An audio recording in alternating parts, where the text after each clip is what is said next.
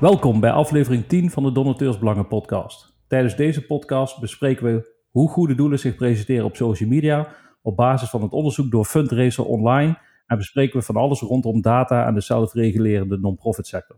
Dit doe ik, Jordan, bestuurder van Stichting Donateursbelangen, vandaag met Walter van Kaam, eigenaar Sestertius Fundraising Consultancies. Welkom Walter. Welkom uh, Jordan. Was de naam goed uitgesproken? Of? Bijna. Weet, weet, je wat een sestetius is? Nee, serieus niet. Dat dacht ik al. Dat was de euro van 2000 jaar geleden. Namelijk de Romeinse eenheidsmunt. Aha, kijk. Is weer wat geleerd. Ja. uh, kun je aan de luisteraars vertellen, uh, Walter, wie je bent en wat je in het dagelijks leven doet? Uh, ik, uh, mijn naam is Walter van Kaam dus. Uh, ik loop sinds een jaar of 25 in de goede doelenwereld rond. Als hoofdfondsverwerving van Oxfam Novib, van het Nederlandse Rode Kruis. daarna als directeur van Advinitas, fondswervingsbureau. en sinds ondertussen 12 jaar als zelfstandig consultant op het gebied van fondswerving en fondswervende communicatie voor goede doelen. En uh, dat doe ik met uh, heel veel plezier. En doordat ik ondertussen zo lang doorloop uh, in die branche, heb ik al heel veel mensen ontmoet en heel veel gezien en meegemaakt. En dat is alleen maar hartstikke leuk. Ja, en in de privésfeer, specifieke hobby's naast alles rondom fondsenwerving? nou, mijn, mijn laatste hobby is vooral herstel. Dat heeft alles te maken met het feit dat ik een serie zware operaties achter de rug heb. Maar uh, daaraan voorafgaande uh, heb ik, uh, ben ik mijn grootste hobby is hockey. ik hockey zelf helaas niet meer, dat gaat niet meer. Maar als scheidsrechter ben ik daar nog altijd zeer actief in. En dat doe ik heel erg graag. En daarnaast hou ik van veel lezen. Uh, dus uh, ik lees nogal wat. Uh, dat is zeker een, een andere hobby te noemen. Oké, okay, en als scheidsrechter zijn, dan doe je dat bij een bepaalde club of reis je zelf het hele land door? Nee, dat doe ik nu vooral bij de clubs waar mijn kinderen actief zijn. En dat geldt nu sinds kort alleen nog voor mijn dochter. dus dat is bij hockeyclub Pijnakker. Um, en, maar ik ben opgevolgd in mijn ambities door mijn zoon, die inmiddels als bondscheidsrechter inderdaad heel Nederland afreist. en dus volg ik hem ook nog wel eens af en toe om eventjes een wedstrijdje van hem mee te pikken. Oké. Okay.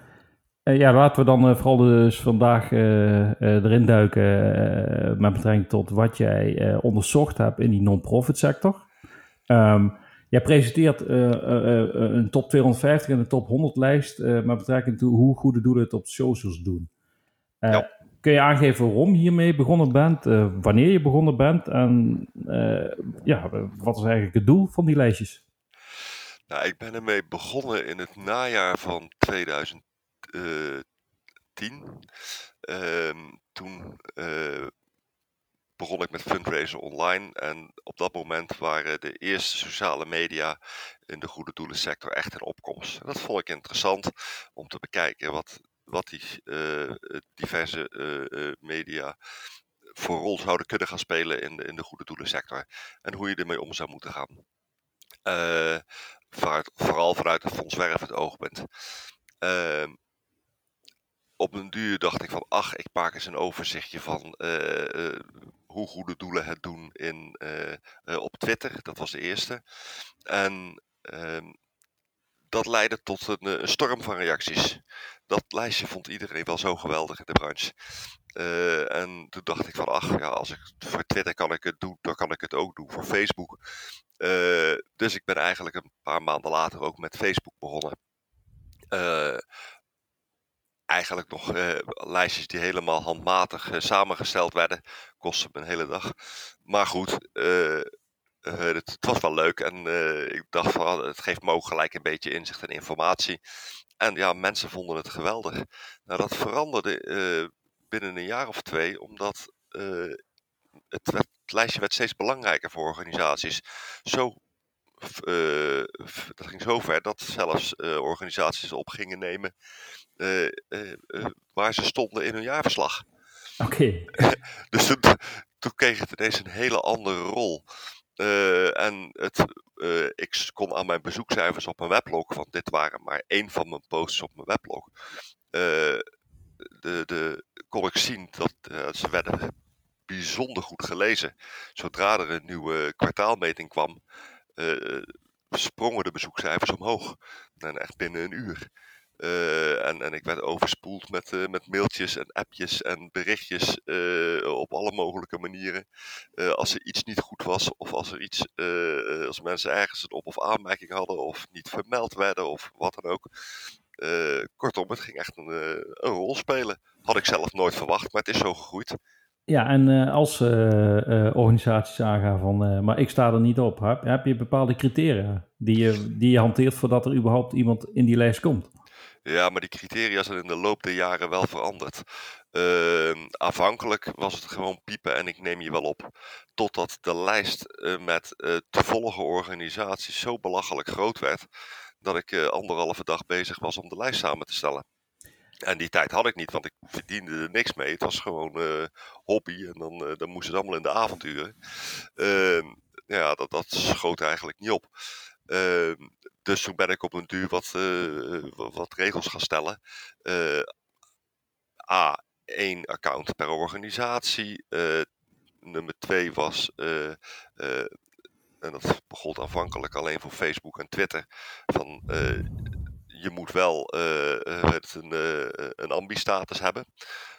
omdat zelfs organisaties die dat niet hadden, opgenomen wilden worden.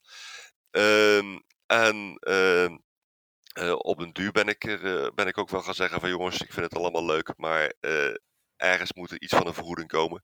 Dus toen heb ik een soort minimale bijdrage het proberen uit te rekenen.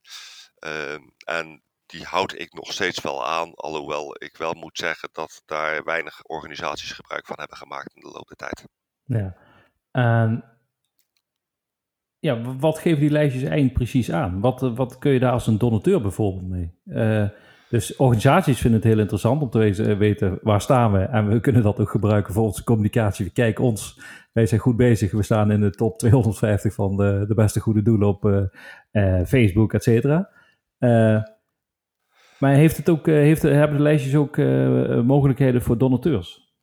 Nou, ik denk dat het in de eerste plaats voor donateurs interessant is om te zien van hey, hoe, welke organisaties zijn er überhaupt allemaal. er zijn zeker ehm, organisaties die door hun vermelding in die lijst in beeld komen bij donateurs. Mm -hmm. en dat op zich heb ik al gemerkt, uh, is voor sommige organisaties ook heel belangrijk. Uh, en voor die donateurs neem ik aan dan ook. Uh, voor de rest eh, is het enige wat je er eigenlijk uit af kan leiden. Uh, wat is de algemene ontwikkeling van de organisaties, van, van goede doelenorganisaties in die diverse sociale media? En ik denk dat het meest leuke er nog wel aan is ehm, dat, dat de ontwikkeling van goede doelen soms ernstig afwijkt van wat er in het algemeen gebeurt op die sociale media en in het bedrijfsleven. Kun je daar wat uh, over aangeven?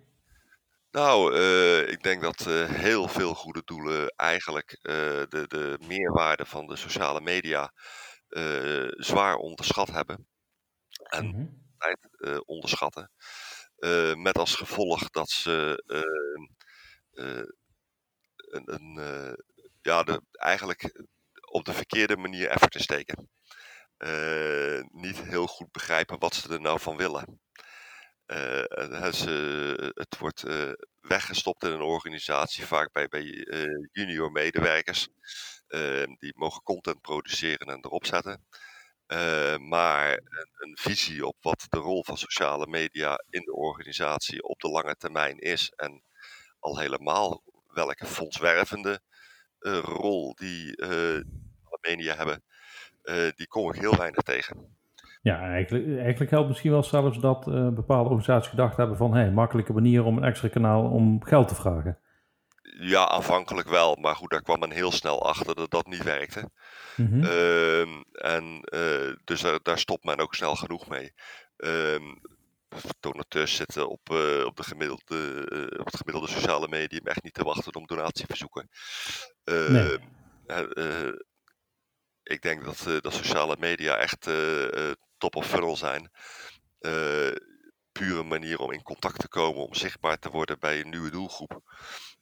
en je, je daar te presenteren en, en duidelijk te zijn over wie je bent en wat je, waar je voor staat in, in deze wereld als organisatie dat aan de ene kant. En aan de andere kant bij je bestaande relaties is het gewoon een informatiekanaal.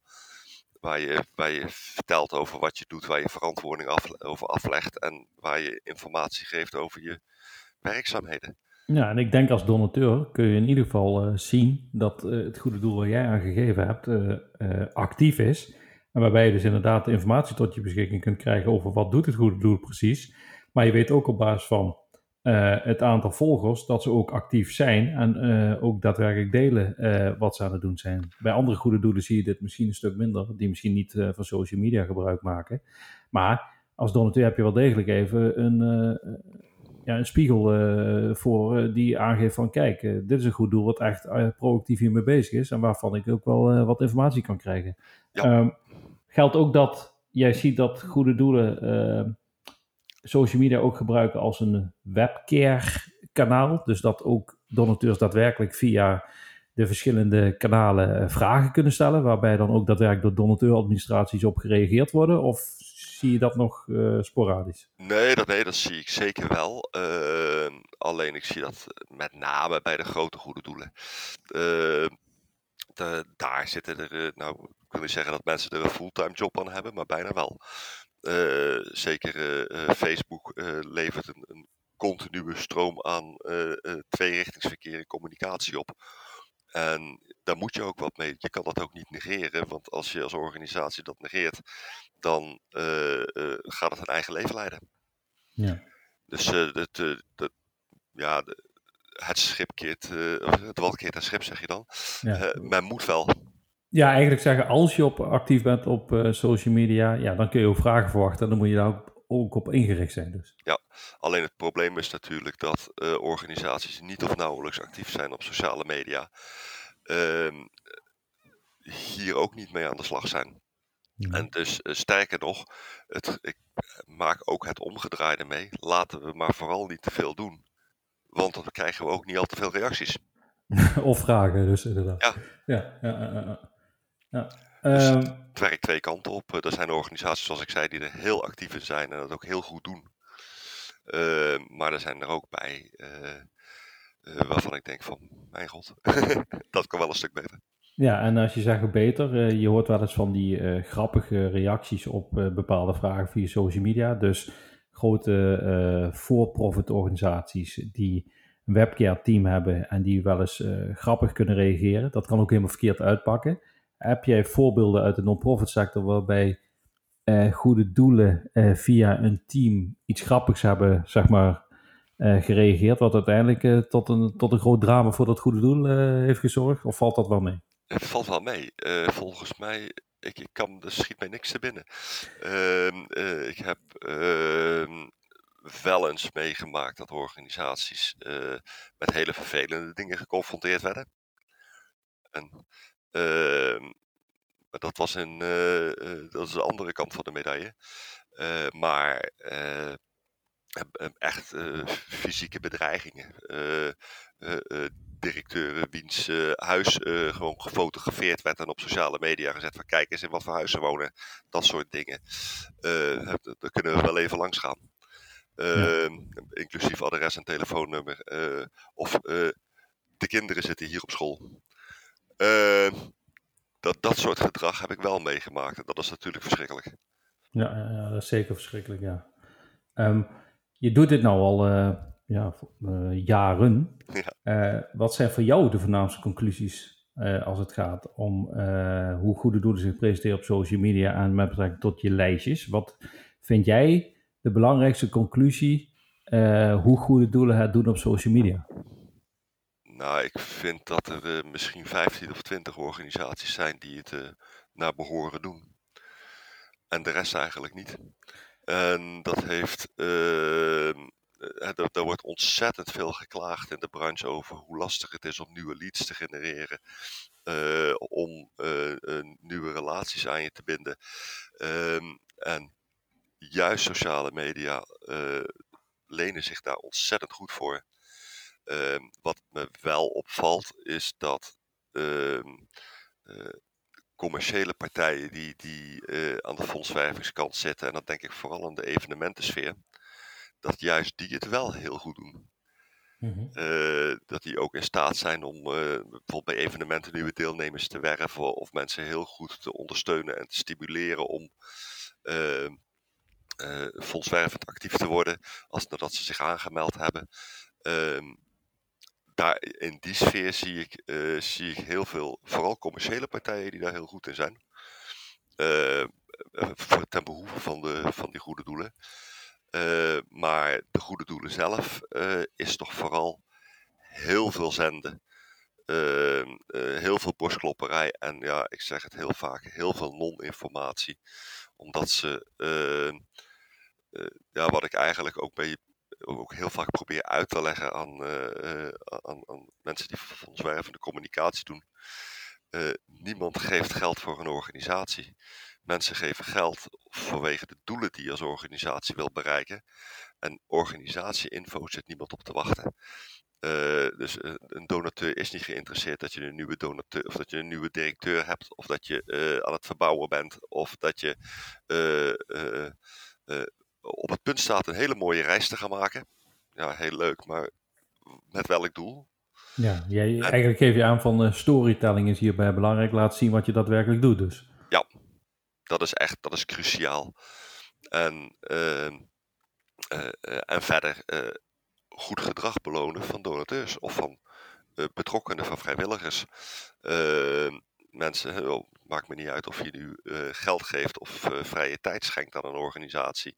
Maar ehm, laat zien dat mensen betrokken zijn bij jouw organisatie en dat die positieve dingen voor een organisatie doen. Dus bedank eh, eh, zet ze in een zonnetje.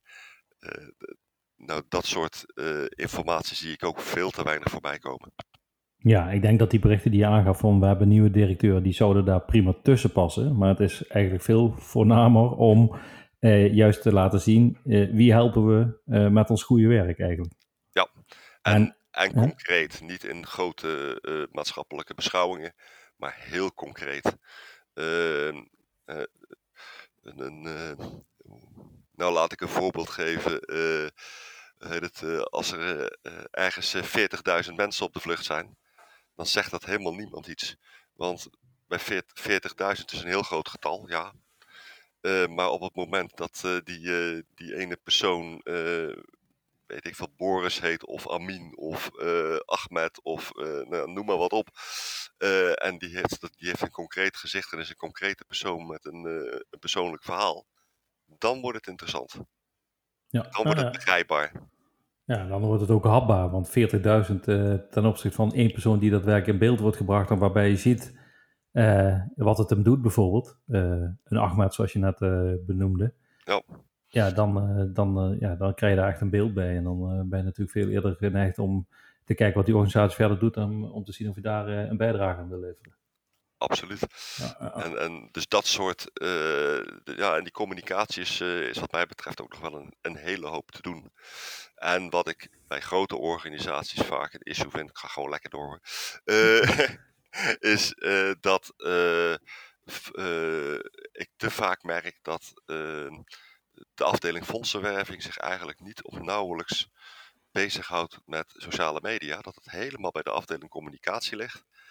En ehm, dat daar ook uh, over uh, de fondswervende doelstellingen, ehm, die iedere organisatie toch heeft, vaak een beetje neerbuigend over gepraat en gedacht wordt. Eigenlijk zeggen dus dat er eilandjes zijn binnen non-profit. Vaak wel, ja. Vaak wel. En dat is, dat is ontzettend jammer. Want uh, en ja, dat heeft dan heel erg te maken vaak ook met, uh, met, met hoe, hoe er op managementniveau tegen aangekeken wordt. Um, dan zie je van hele grote verschillen. En ja, en, en zoals ik zei, ik zie organisaties die, die er ook, die eigenlijk iedere euro die ze eraan besteden te veel vinden. Ehm, dus die, die ook absoluut niet bereid zijn om erin te investeren. Ja, ja daar is ook uh, aan jouw kant een nadeeltje geweest. Jij hebt moeten stoppen met de top 250 lijst op Facebook. Ja, verschrikkelijk. Ja, en kun je aangeven waarom het niet meer mogelijk is om die lijst bij te houden? Nou, Facebook heeft al twee jaar geleden aangekondigd dat ze hun layout van de, de pagina's gingen veranderen. en daarin hadden ze wel al meteen gezegd, de likes, gaan, de likestelling gaat verdwijnen.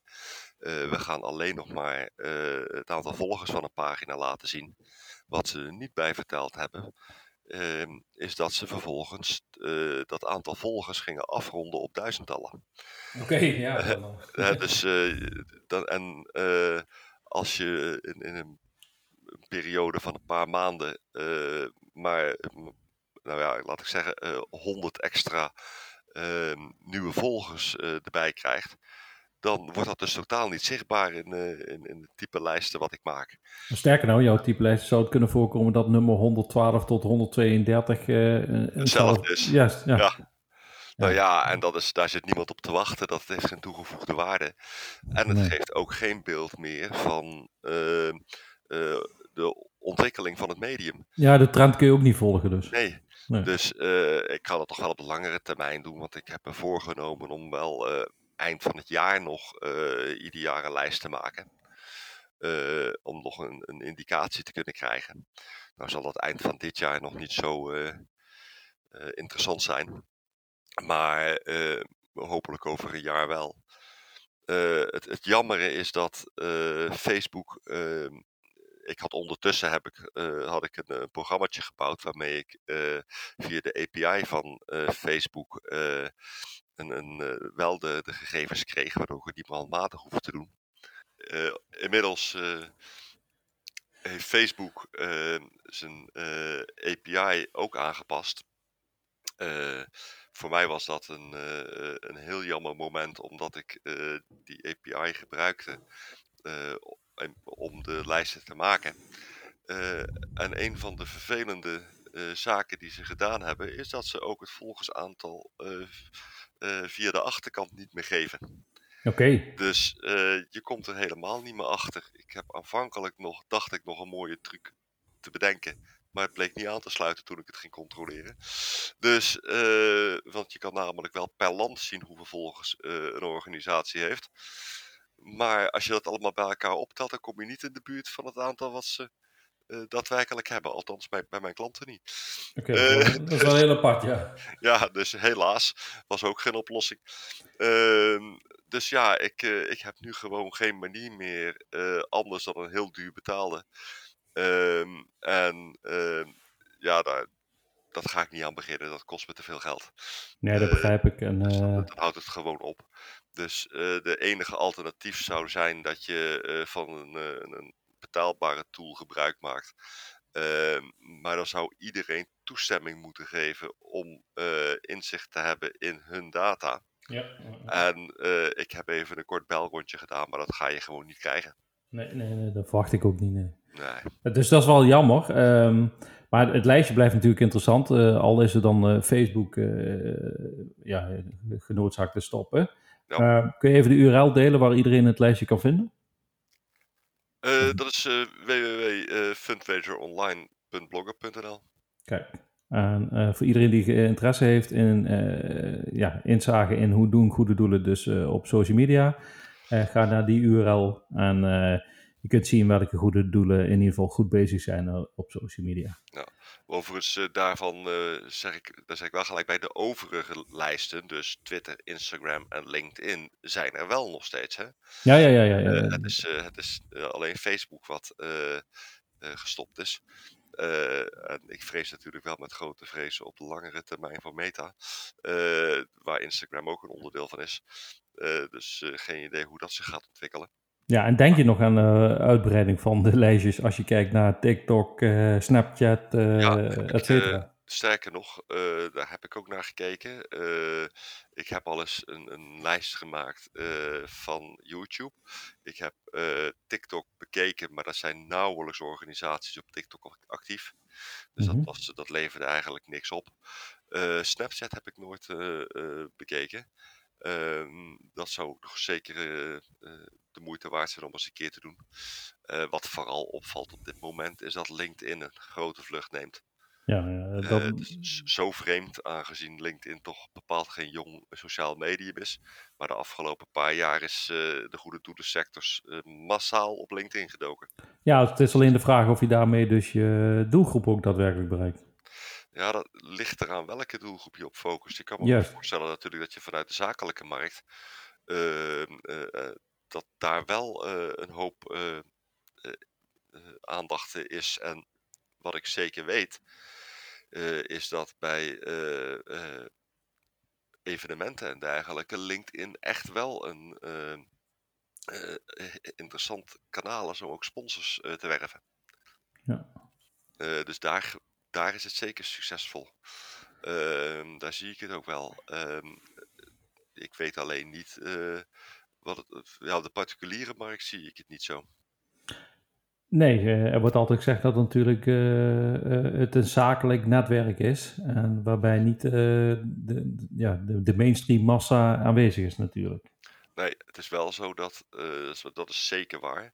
En ook zeker niet alle zakelijke sectoren zijn er aanwezig. Ehm, ook dat moet je je realiseren. wij als sector zijn er wel heel actief, de goede doelen sector. Maar in bijvoorbeeld in de juridische wereld, uh, maar ook in de medische wereld, zie je nog dat het, het gebruik heel beperkt is.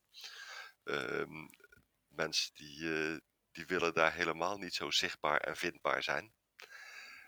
Dus die, die blijven vaak juist liever buiten beeld en niet actief op sociale media.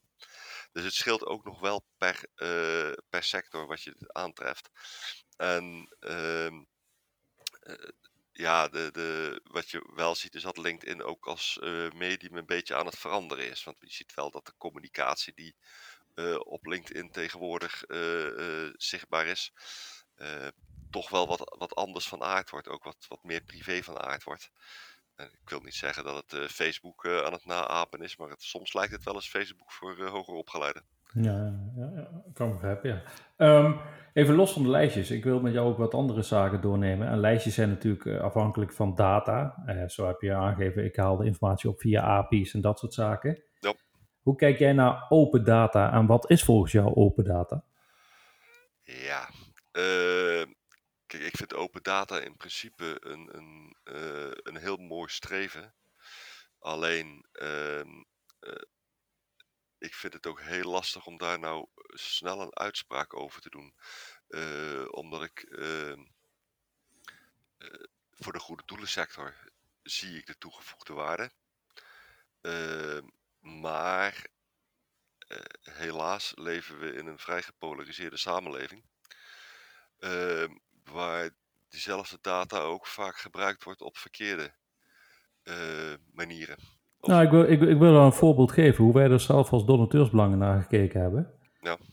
Um, de eerste vraag die ik eigenlijk wil stellen, uh, want je geeft duidelijk aan, uh, het zou toegevoegd waarde hebben voor de non-profit sector, maar het gaat er altijd om, wat wordt er met die data gedaan en hoe wordt ja. er naar gekeken? Ja. Uh, maar is die non-profit sector dus niet gebaat bij veel meer open data die beschikbaar komt? voor partijen zoals jij zelf bijvoorbeeld, om zelf analyses te kunnen maken en deze zelf te kunnen interpreteren en op een bepaalde manier ook zelf weer inzichtelijk te maken. Met het gevaar wat je net aangeeft, dat dat ook door anderen op een bepaalde manier gebracht kan worden. Nou ja, dat, is, uh, dat vind ik eigenlijk precies het, het, het, gevaar eraan. De mensen die over data beschikken, ehm, die moeten wel zich als ze er iets mee gaan doen, uh, zich ook realiseren. Um, A, hoe is die data verzameld? Met welk doel? Welke beperkingen zitten daaraan? Um, en dan nog, het is heel gevaarlijk om ehm, iedereen maar uh, breed toegang te geven tot, tot informatie. Als je, niet heel, als je niet heel duidelijk bent over uh, uh, welke definities liggen erachter. en en wat kan je er wel en niet uit afleiden. Nou, ik, ik kan wel een voorbeeld geven, Walter. het CBF presenteert op hun website erkenningsrapporten. Ja. En dan kun je per goed doel zien uh, hoeveel van iedere euro naar de doelbesteding fondswerving een eigen organisatie uh, voor beheer en administratie gaat. Um, dat moet je nu als donateur individueel per goed doel opvragen. En je kunt dat bijvoorbeeld niet vergelijken tussen organisaties. Nee, uh, dat, dat snap ik. Uh, maar het is ook tegelijkertijd, uh, begrijp ik ook heel goed waarom dat niet zomaar kan. ik heb zelf, zoals ik zei, in het verleden bij, bij het Rode Kruis gewerkt. Mm -hmm. en in de tijd dat ik daar werkte, hadden we bijvoorbeeld uh, discussies over moet je uh, een, een ehm, bepaalde activiteit die je uit als sociale hulpverlening doet. Ehm, eh, in, in hoeverre zijn dat organisatiekosten en in hoeverre zijn dat hulpverleningskosten, het doelbestedingskosten. Ehm, en dan moet je bijvoorbeeld denken aan, uh, je hebt als organisatie, in dit geval het Rode Kruis, je had vakantiehotels, die hadden boten, net als een zonnebloem bijvoorbeeld. Uh, en zijn die boten, is dat nou, zijn dat organisatiekosten, het onderhoud van een boot, of is dat doelbesteding? nou, daar, daar kwam het CBF eigenlijk niet uit. Ehm, en dan vervolgens gingen we er uh, ook wel grappen over maken. In de zin van: oké, uh, we zijn serieus bezig geweest over sale- en leaseback constructies met, met zo'n boot. Um, en nou ja, dan boekhoudkundig kom je daar niet uit. Uh, sommige organisaties, die, daar gaat echt alleen geld doorheen. Denk aan organisaties die, die geld bijvoorbeeld aan onderzoek besteden in de gezondheidssector. Maar organisaties die zelf hun eigen hulpverlening hebben, Leger des Heils en Rode Kruis, dat, dat soort type organisaties. Of bijvoorbeeld een natuurmonumenten die heel veel grond in bezit heeft, dus veel dingen in eigendom heeft, dan krijgt zo'n uh, jaarrekening uh, krijgt een heel ander beeld en is eigenlijk onvergelijkbaar. En uh, in die definitiesfeer, daar heeft, ik weet dat het CBF daar in het verleden wel naar gekeken heeft, maar daar kom je eigenlijk niet uit. En dan wordt het gevaar van vergelijken heel groot. Ja, dat hebben ze ook in ons uitgelegd, want we hebben ook die vraag gesteld aan het CBF van, het CBF heeft natuurlijk allerlei data ter beschikking. De erkenningsrapporten bevalt, bevatten nogal wat data. Je kunt ook denken aan uh, de categorie waarin een goed doel bev uh, valt, bijvoorbeeld. Ja. En om dat toch te vergelijken, zou je kunnen zeggen van, ja, waarom maak je het niet doorzoekbaar met filters en kenmerken, et cetera? En uh, presenteer je zo de goede doelen aan, hoe noem dat, aan geïnteresseerden. maar daar komt inderdaad de uitleg bij ja, maar mensen die zien uh, 22% uh, fondsenwerving bij een bepaald goed doel en bij een ander goed doel 2%, ja, die weten niet waardoor dat misschien komt en die kunnen die vergelijking niet maken. Nee. Al, alleen geldt concreet, simpel gezegd, dat bij één goed doel is het 22% fondsenwerving, bij de ander 2%. Als die getallen kloppen van het CBR, waar je vanuit moet gaan, en dan zouden wij dat nog steeds wel degelijk een interessante uh, manier vinden om ook uh, zaken inzichtelijk te maken. En dan niet specifiek alleen over hoe wordt iedere euro besteed, maar er zit natuurlijk veel meer informatie in die uh, erkenningsrapporten. Nou ja, daar ben ik met je eens. er zit ontzettend veel interessante informatie in waar ik nou heel graag in zou willen duiken. dat vind ik hartstikke interessant. Ik ben wel van de cijfertjes.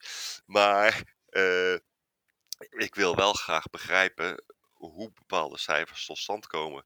En ook op Fundraiser Online heb ik in het verleden al eens een keer aangegeven dat uh, je verschrikkelijk uit moet kijken dat je uh, geen appels met peren vergelijkt. Mm -hmm. En we hebben in het verleden hadden we die uh, 25% norm voor, voor kosten, fonds, kosten eigen fondswerving. Nou, daar werd aan alle kanten werd daarmee gesjoemeld. Um, en er zijn ook allerlei verschillende meningen over, over welk percentage wel acceptabel is en welk percentage niet acceptabel is. En zoveel mensen, zoveel meningen. Um, ik vind het heel gevaarlijk om daar zware uitspraken over te doen. En, en, en dus denk ik van nou, ik wil er heel graag naar kijken. Ik zou sommige zaken echt wel willen weten. Um, maar ik kan, nou, ik kan me herinneren dat ik ooit eens uh, met een, een hoofdfondsenwerving sprak. Die zei van oké, ik heb duizend mensen die hulpbehoevend zijn. En ik kan er met mijn huidige investeringen van 25% kosten eigen fondswerving, kan ik er maximaal 800 helpen. Mhm. Maar als ik, er, eh, maar als ik 30% kosten eigen fondsenwerving maak, dan haal ik uiteindelijk wel veel meer geld op. En kan ik, die- en ja, kan ik wel alle duizend helpen. Ja. Wanneer doe ik het nu beter? ja, inderdaad. En dat vond ik een, eh, vond ik een hele terechte en een hele goede vraag. Ehm, zonder dat ik daarmee gelijk zeg, die 30% is beter. Eh, want misschien is dat wel niet zo. Maar ik, het, is, het geeft wel gelijk aan van oké, eh, minder geld eh, uitgeven aan fondswerving is niet een bewijs dat je het beter doet. En, eh, en dat is vaak wel een, een, een ja, in ieder geval een, een populaire mening. Ja, zeker. En als je dan verder kijkt, als we dan weer op die data inzoomen. Ja. ehm, ja, data ter beschikking stellen van eh, allerlei organisaties is bij de overheid meer en meer eh, gangbaar en standaard. Dus Ja. open overheid, open data. Eh, wat zou je eigenlijk verwachten als datgene wat binnen de non-profit sector als open data aangeboden zou moeten worden? Waar zouden donateurs minimaal op moeten kunnen filteren, zoeken, et cetera, als ze op zoek zijn naar specifieke informatie rondom goede doelen? Ehm, Dat is een, bre- dat is dat is een eh, brede vraag, of niet? ja, omdat ik. eh, dat scheelt al per sector. Ehm, ik vind bijvoorbeeld dat eh, veel organisaties waar echt alleen geld doorheen gaat, hè, de, de, ik noem het maar even de zakkenschrijvers, ehm, eh, organisaties die geld inzamelen om dat vervolgens te besteden aan bijvoorbeeld onderzoek, dan is me vaak volstrekt onduidelijk. En dan is er een wetenschappelijke raad eh, meestal, die, eh, die gaat bepalen welke onderzoeken wel en geen geld krijgen. Eh, je ziet heel weinig van resultaten terug. Ehm, over het algemeen, ga daar maar eens op zoeken. Mhm. Ehm, en het, je, ziet- je kan soms en soms niet eens vinden aan wie wat besteed is. En en ze, bij, bij grotere organisaties is dat vaak nog wel te vinden, maar bij kleinere organisaties is het een stuk moeilijker in beeld te krijgen. En helemaal niet wat het resultaat was van die onderzoeken. Ehm, nou, dat zijn. eh, eh, eh, dat vind ik data die juist heel belangrijk is. Want uiteindelijk, ik geef geld aan een organisatie om eh, bepaalde doelstellingen na te streven. Nou ja, dit is zo- zo'n voorbeeld. Ehm, datzelfde geldt eh, voor, voor eh, eh, in, in heel veel sectoren. Dat had je in het verleden ook al eh, ehm, in de wereld van de ontwikkelingssamenwerking, waar heel veel geld naar organisaties in, eh, in, derde wereldlanden eh, toen de tijd ging. Eh, dat was een grote stroom geld, zeg maar, van, eh, van noord naar zuid. En, eh, maar het was eh, eh, zelfs eh, terwijl ik er werkte binnen een organisatie als, als Novib, ehm, was verantwoording over wat gebeurde er nou echt met dat geld, was gewoon heel moeilijk te krijgen. En ik snap het soms. Hè. eh, ik begrijp heel goed dat het niet altijd eh, even makkelijk is om, eh, om dat goed en zuiver in beeld te krijgen wat je er nou mee doet. Zeker niet als je lange termijn doelstellingen nastreeft. Maar ehm, ja, dat, dat maakt het wel lastig. Dat, en ik vind dat eerlijk gezegd nog veel belangrijker dan eh, hoeveel geld geef je nou uit aan een salaris of hoeveel geld geef je nou uit aan fondsenwerving. Maar het, de, de bulk van het geld gaat uiteindelijk naar de programmabesteding. Mhm. En juist daar weten we zo weinig over. Ja. Veel organisaties. Ehm, nee, ik, ik ben meer geïnteresseerd in die 80% dan in die 20%. Ja, dat begrijp ik, maar dat, daarmee geef je dus eigenlijk van aan. eh, die 80% is naar de doelbesteding gegaan. Ja, wat is dan daadwerkelijk bereikt binnen die doelbesteding? En de non-profit sector roept altijd over wij maken impact. Maar eigenlijk wil je dus die data gewoon kunnen interpreteren en zien wat er daadwerkelijk bereikt is. Met eigenlijk gewoon getallen, et cetera. Ja. Ja. Daar En- wil ik, ik, dat vind ik eh, eh, eh, bij voorkeur, ja, dat zou ik veel beter, veel beter onderbouwd willen zien. Eh, en en als ik een gemiddeld, als, als ik maar een jaarverslag lees, dan lees ik heel veel wol, maar heel weinig harde cijfers over, over impact. Over wat er nu daadwerkelijk bereikt wordt. Ja, ik, ik kijk wel eens naar een jaarrekening. Nou, dat is een jaarrekening natuurlijk. Dan kijk je naar het jaarverslag. Ik zelf heb wel eens het gevoel als ik een jaarverslag lees dat ze toch wel erg goed zijn, vind ik, in het kunnen uitleggen wat er daadwerkelijk bereikt is met hun geld. Daar kijk je dus wel anders naar. Ja, ehm, ik zie, nou, nou, vooral cijfermatig, ehm, vind ik dat er weinig onderbouwing uh, komt. Ehm, en, en uh, ja, daar, en, en ja, soms heb ik er alle begrip voor. Hè. Het, is ook niet makkelijk. Uh, als je, uh, ik noem maar wat, nou, ik weet in mijn tijd uh, uh, bij Novep hadden wij partners die waren uh, misschien wel honderd keer groter dan, dan Novep zelf. En dan ben je een van de vele partijen die in dit geval een organisatie in Bangladesh of in India steunt. want die werden gesteund vanuit de hele wereld.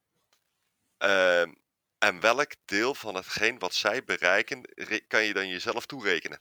Mm is ook complex hoor. Ja. dat is, uh, dus uh, het is niet zo dat ik het ze verwijt van uh, jullie doen je best niet voldoende. maar we hebben als goede doelensector soms daar ook, is, het is ook gewoon heel moeilijk uit te leggen soms. En, en nou ja, daar heb ik, daar heb ik begrip voor. ik vind toch dat men er wel iets meer mee mag proberen te doen. Maar ik zie ook gelijk het gevaar. Want als je dat niet doet, uh, en, en ja, dan vroeg of laat komt er weer wel iemand, eh, bijvoorbeeld in de politiek of, in, of journalisten, die het dan zelf wel eens even zullen gaan doen. En dan met de grootst mogelijke nonsens komen, omdat ze kort door de bocht zelf even besluiten hoe bepaalde zaken geïnterpreteerd moeten worden. Ja, uh, dat kan natuurlijk ook do komen doordat er zo weinig data beschikbaar is. Uh, ja, dat, je, dat je snel dus uh, conclusies trekt. En er zal altijd een kern van water waarschijnlijk in conclusie zitten. waar het niet dat dat misschien gebaseerd is op te weinig data. Ja. want wat mij opvalt, en dan wil ik even de switch maken naar de andere kant. ik heb dus nu gevraagd, we hebben nu besproken over ja, hoe kijk je naar open data? En open data kan juist gebruikt worden richting uh, communicatie naar uh, geïnteresseerden, waaronder de, de gevers. Uh, maar andersom geldt natuurlijk dat goede doelen binnen hun organisatie heel veel data gebruiken en ook data tot hun beschikking hebben. En mijn vraag is eigenlijk, hoe kijk je naar het nieuwe toverwoord data-driven fundraising in de non-profit sector? En waarbij termen als kunstmatige intelligentie en machine learning uitgelegd worden. Waar, waarbij dit eigenlijk benut wordt om te kunnen gaan fondsen werven. Ja, ik denk dat het een natuurlijke ontwikkeling van marketing is. Ehm, en dus ook in de goede doelensector. De non-profit sector is vaak uh, daar helemaal niet veel anders in dan, uh, dan de profit sector. Mm -hmm. sterker nog, uh, als ik 30 eh, jaar terug in de tijd ga, uh, waren we als non-profit sector de grootste mailers uh, uh, die er bestonden ongeveer samen met de automotive branche en de verzekeringsbranche. Ehm, en, en, zo zijn er, en we hebben ook een tijd gehad dat we de, de telemarketing sector domineerden. Um, en, en het feit dat je data-driven marketing uh, gebruikt, is, is eigenlijk ja, niet meer dan normaal. Ik vind dat niet zo vreemd. Uh, wat het gevaar is, is dat de mensen die het, die, die het werk doen, ehm, eigenlijk niet heel goed begrijpen wat ze aan het doen zijn. en ehm, ja, dan noem ik maar eventjes het, uh, het simpele voorbeeld van uh, uh, het tot stand komen van een toeslagenaffaire of zo. Ehm, je, hebt een, je kan natuurlijk heel veel met data doen. Alleen je moet wel begrijpen welke aannames erachter het schrijven van algoritmes zitten. Ja, vaak worden die algoritmes door iemand gemaakt, waardoor dus hoe noem dat, vooroordelen in het algoritme zitten. Ja, nou, dat, dat soort gevaren, uh, dat is veel groter, denk ik. maar niet alleen voor de non-profit sector, maar voor de hele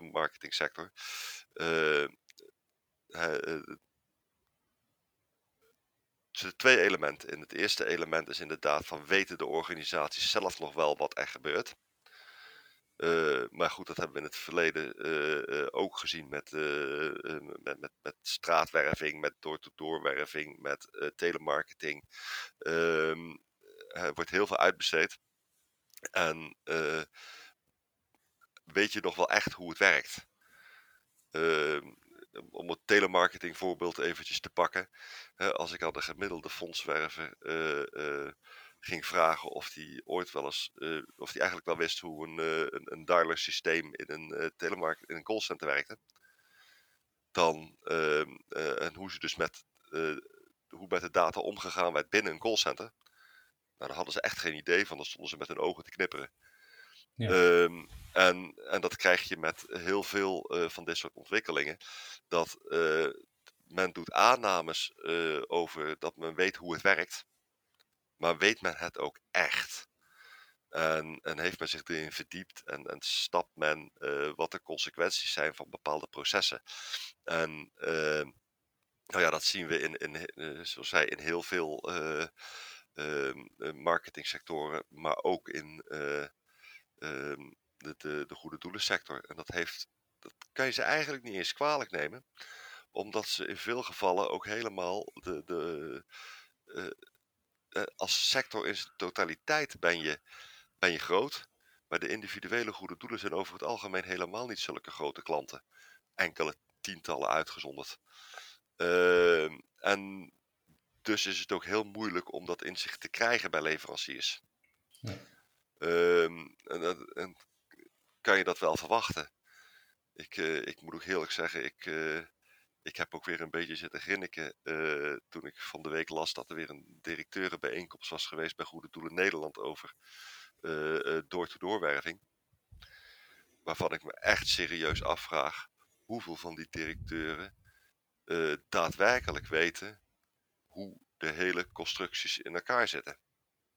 En wat geef je daarmee aan? Nou, ik vraag me af of die mensen met elkaar daar zitten te praten uh, inhoudelijk over iets wat ze weten. Of dat die mensen alleen maar zitten te praten op beelden.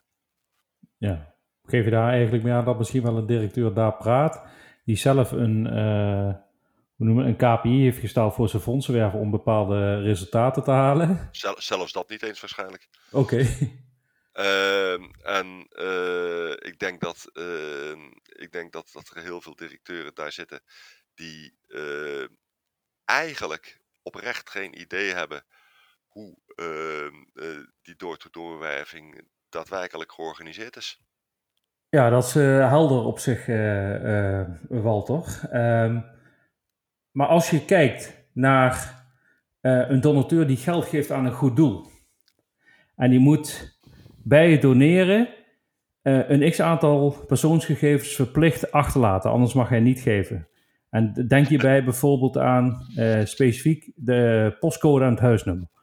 Dus ik, Jordan Verbergen, geef 10 euro aan Goede Doel X. Uh, eenmalig via Ideal. En mij wordt gevraagd om mijn postcode en huisnummer. En als ik dat niet achterlaat, mag ik niet geven. Hoe kijk je daarnaar? Ja, dat is, uh, dat is het grote dilemma van onze sector. Ehm, ik denk dat we allemaal weten dat van fondswervers eenmalige giften op zich wel welkom zijn, maar, maar vaak niet rendabel. Men, dus het, adres is meer waard dan de gift. Uh, en ehm, ja, dat is een. Ik vind het, het, het verplichten kan niet. Dat moet je niet willen. Dat is een verkeerd uitgangspunt. maar ik denk dat je uh, meer effort moet steken in, in zaken waardoor je adressen binnen kan krijgen. Um, en, en, maar dat je dat nodig hebt als, als fondsenwerver, dat snap ik wel. Um, omdat een, een, structurele relatie is, of een desnoods serieel incidenteel, um, is rendabel voor een organisatie, maar een, het, de kosten van het verkrijgen van een eenmalige gift zijn veel te hoog om, uh, om rendabel te zijn. Ehm, kun je dat eens verdiepen? Uh, ik, ik heb nog een vervolgvraag dadelijk, maar ik ben eigenlijk wel benieuwd uh, waarbij je aangeeft van een goed doel die een eenmalige gif binnenhaalt, die moet daar veel meer in stoppen qua effort dan bijvoorbeeld de vaste donateur? Ja, als je een vaste donateur hebt, dan heb je eigenlijk alleen je incassokosten nog. En je kan een percentage van je kosten, uh, uh, kan je, uh, die, van je opbrengsten, die kan je nog gebruiken om die donateur specifiek op de hoogte te houden. maar als iemand 5 euro per maand geeft, dan geeft hij dus uiteindelijk 60 euro per jaar. En uh, dan kan je 10 euro kosten maken, ik noem maar een zijstraat, om iemand op de hoogte te houden en om, uh, uh, de, als het jou al die behoefte aan heeft. Ehm, en verder heb je nog je, je, je maandelijkse incassokosten. Maar dat is het. en dus een, structurele relatie met een donateur opbouwen. dat is eigenlijk het, het, de kern van, van je fondswervende programma. Um, mensen die een keer 5 euro geven, hartstikke goed en hartstikke lief. Daar gaat het niet om. Maar de kosten om iedere keer opnieuw uh, in het wilde weg mensen om geld te vragen en maar te hopen dat er genoeg responderen, uh, is relatief gezien erg hoog. Uh, een campagne opzetten om geld binnen te halen voor alleen maar eenmalige donaties is eigenlijk niet rendabel te krijgen.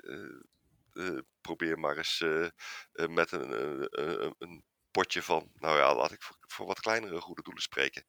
Een, met, met, met, een, met een potje van 5000 euro is het ongelooflijk lastig om 5000 euro binnen te krijgen. Ja, maar als je dat dan vergelijkt ten opzichte van open donatieplatformen, uh, die moeten vaak leven van überhaupt maar 5% uh, inhouding op een donatie die vaak bij die platformen eenmalig geschiet. Dat klopt. En dat is ook gelijk het kwetsbare eraan. Uh, we hebben ook gezien dat een hele hoop open. Uh, uh, nou ja, pak maar bijvoorbeeld eventplatformen. Ehm, dat die op grond van, van die percentages afdrachten eigenlijk niet kunnen bestaan, omdat ze dan heel veel goede doelen nodig hebben. Als ja, en, en, heel veel transacties moeten vullen. En dus ja, dus, eh, want anders halen ze niet voldoende transacties binnen. Ja. en dan kunnen ze misschien nog wel een keer zo'n platform opbouwen. Maar in stand houden is een, is een heel ander vraagstuk. want je zal toch ook op termijn het geld moeten, bij elkaar moeten krijgen om ja, een platformwijziging te kunnen betalen of zo. Ja, dat klopt zeker, ja. En, um, ja. En, dus, en, dus, zie je dat uiteindelijk er uh, een hele grote shake-out plaatsvindt. En iedere keer komt er weer een nieuwe partij die weer denkt van... oh, maar wij kunnen ook wel zo'n platform bouwen. Ja, mm -hmm. maar, maar, dat is het makkelijke deel. Ja, dat, dat, dat, dat, klopt, ja. Dat, um, dat weet je als geen ander. Uh, ja, dat weet ik als geen ander. Wij zijn natuurlijk oorspronkelijk ook met een platform bezig geweest. en als je ziet wat voor kosten je maakt om gewoon een platform te kunnen runnen, om die uit te breiden, om constant bij te blijven bij alle nieuwe technologie. Alleen daar maak je al, uh, ja, als je dat op jaarlijkse basis uitrekent, misschien wel 3% kosten van je totale kosten. Ja. En uh, als je inderdaad 5% op een donatie binnenkrijgt als platform zijnde, uh, geldt dat je daar alles voor moet laten, laten doen. De hele schoorsteen, alles moet roken, et cetera, et cetera. Dus ja, een 5% inhouding op een eenmalige donatie eh, zorgt er inderdaad voor dat platformen, ja, ja hoe noemen we dat, uh, het zeker moeilijk zullen hebben om de eigen broek op te kunnen houden. Ja, en dat is, uh, nou ja, goed, dat, dat is ook, ook wereldwijd al wel duidelijk. Dus zie je dat er ook wereldwijd die shakeout plaatsvindt. Uh, en dat er eigenlijk maar een beperkt aantal over zullen blijven. En overigens, dat is ook weer niet helemaal nieuw, want datzelfde fenomeen hebben we ook gezien in de databasewereld. Hè? In de, de, de leveranciers van, de, van database tools. Ja, en, klopt. ja, dat maakt, het, de, dat maakt het gewoon lastig. Dus eenmalige donaties, om terug te pakken zijn eigenlijk ja, moeilijk rendabel te krijgen. Uh, dat scheelt wel per land, want Nederlanders geven hele lage eenmalige donaties. Mm-hmm. Als ik uh, kijk in Scandinavië bijvoorbeeld, uh, is het uh, helemaal niet gek om goede doelen aan te treffen waar de gemiddelde eenmalige donatie 80 of 90 euro is. Ja. Nou ja, ik heb er klanten bij waar de gemiddelde eenmalige donatie de 5 euro niet eens haalt. Ja, dat is echt laag inderdaad. Ja, ja en dat is, dat is dus niet rendabel te krijgen.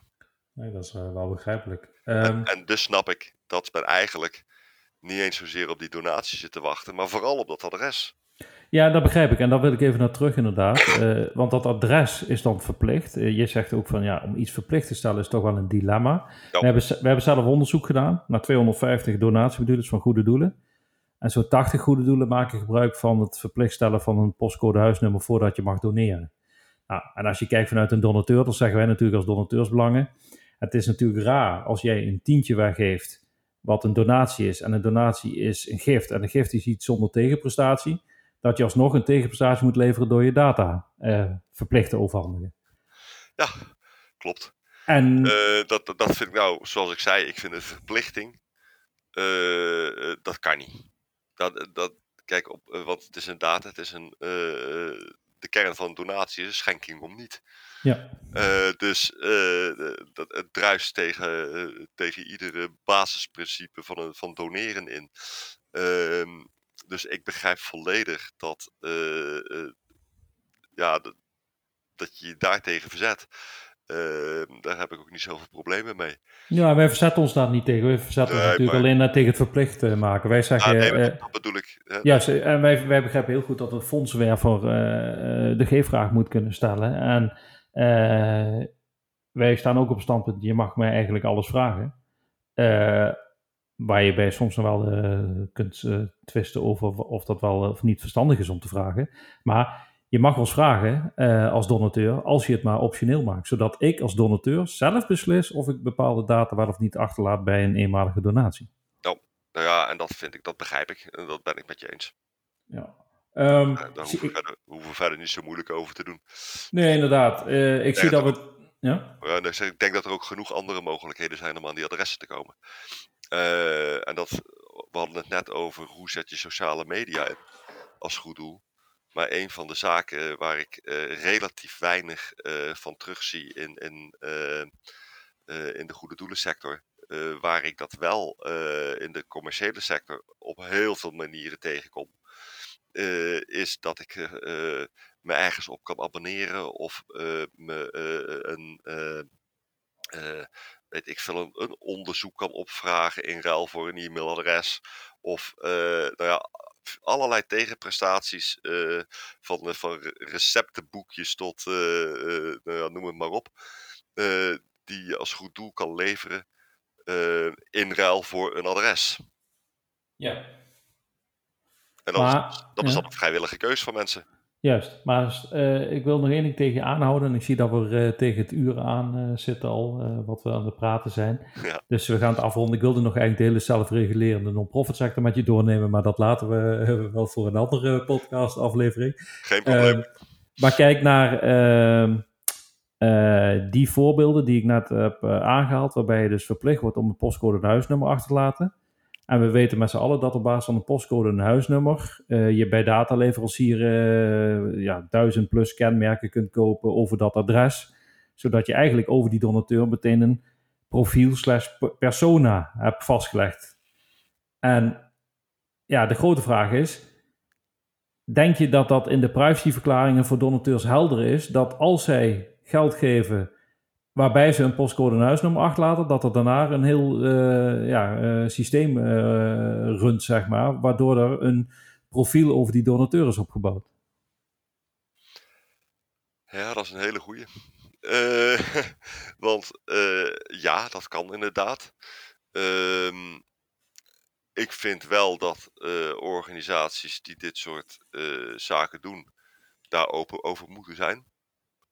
Ehm ik moet zeggen dat als ik kijk naar mijn klanten, dat er, dat er de meeste dat niet doen. Uh, er zijn een paar grote organisaties die dat wel doen. Uh, en ja, daar moet je inderdaad uh, eerlijk over zijn. Ik denk wel dat we met elkaar ons moeten realiseren dat ehm,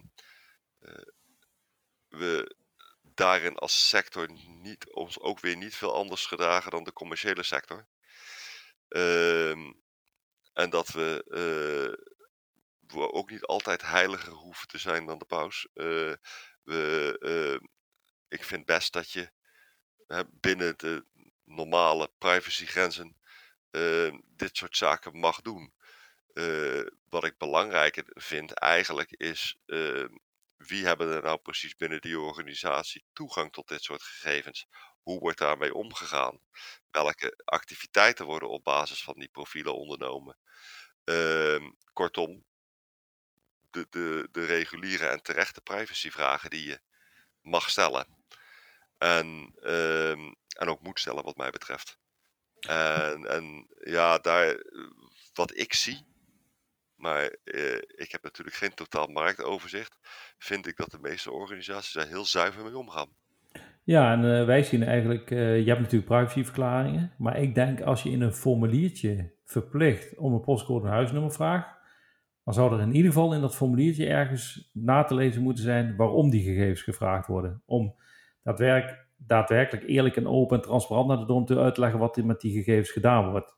En er wordt nu veel verwezen naar, uh, wij verwerken uw gegevens op basis van onze privacyverklaring. En dat niet altijd zelfs een link naar die privacyverklaring, zonder dat het een vinkje is wat je verplicht moet stellen voordat je mag doneren, zodat je überhaupt de privacyverklaring zeg maar gelezen hebt. We weten allemaal dat niemand dat leest, maar dan heb je in ieder geval zelf aangegeven dat je akkoord bent met de privacyverklaring.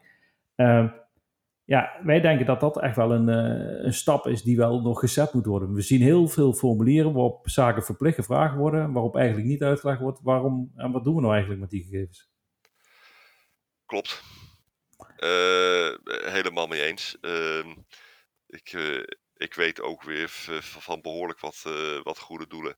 Ehm, dat ze het zelf ook gewoon moeilijk vinden. Ehm, ook eigenlijk niet goed weten wat er wel en niet mag, wat ze wel en niet op moeten nemen. Ehm, dat ze uh, dat, dat hele privacy-vraagstuk uh, eigenlijk heel complex vinden. Um, en, en dat ze. Uh, en, en dat ook de, de, de leveranciers van, uh, van, van, van, bijvoorbeeld websites en dus die formulieren over het algemeen de, geen goede informatie overgeven. Zelf ook niet goed weten. Uh, dus het, het is, uh, ik denk niet eens dat er heel vaak sprake is van opzet, maar dat er vooral veel sprake is van onkunde. Ja, dat, eh, dat hebben we ook bij bepaalde goede doelen ervaren. En dat is ook daadwerkelijk door die goede doelen beaamd. Er worden zelfs voorbeelden aangehaald waarop het CRM-systeem een uh, geslacht als verplicht veld heeft staan. Anders kan de gegevens niet verwerkt worden van de donateur. Ja. En, en daarom staat online in het formulier, uh, bent u een man of vrouw? Ja, klopt. Wat dan een verplicht veld is, waarbij je dit ook verplicht bent aan te geven. Ja, ja, ja en dat is dan misschien uh, niet eens dat het een verplicht veld zou moeten zijn, maar omdat het systeem het nou eenmaal op de achtergrond eist, gaan we het ook vragen verplicht. Klopt. En uh, ja, dat soort zaken zouden wij dan zeggen van, ja, als iemand het niet wil aangeven, dus optioneel maakt, en je krijgt het niet binnen, ja, dan zet je maar op een neutraal of onzijdig iemand, totdat je weet wie het wel is. ja, in, inderdaad. Maar ja, goed, dat is dan inderdaad wel vaak, uh, nou, dat is een bekend probleem, hè, wat uh, past iets in het systeem. Ja. Het systeem wordt heilig. En ehm, ja, daar kan je ook wel wat een en ander van vinden. Juist. Um, we hebben een uh, mooi uh, verhaal doorgenomen op basis van data. Jouw lijstje uh, met betrekking tot social media en hoe doen goede doelen, het was de basis hiervan. is er nog iets specifieks waar jij nog het over wil hebben, Walter, als het om data in de non-profit sector gaat? Nee hoor, ik, zou, ja, ik kan er nog uren over praten, dat lijkt me wel duidelijk. maar de, nee, er is niks wat, waarvan ik denk van, oeh, dat heb ik gemist of dat heeft dringende extra uitleg nodig. Oké, nou super Walter. Dan, uh, dan wil ik je hartelijk bedanken voor jouw kijk op de non-profit sector. En dan uh, specifiek met betrekking tot uh, data en social media. Dus bedankt daarvoor. Graag gedaan. En hartstikke leuk dat ik uitgenodigd werd. De Donateursbelangen podcast edities bestaan uit gesprekken over onderwerpen die spelen in de non-profit sector in Nederland. Voor meer informatie over eerdere afleveringen ga naar donateursbelangen.nl slash podcast.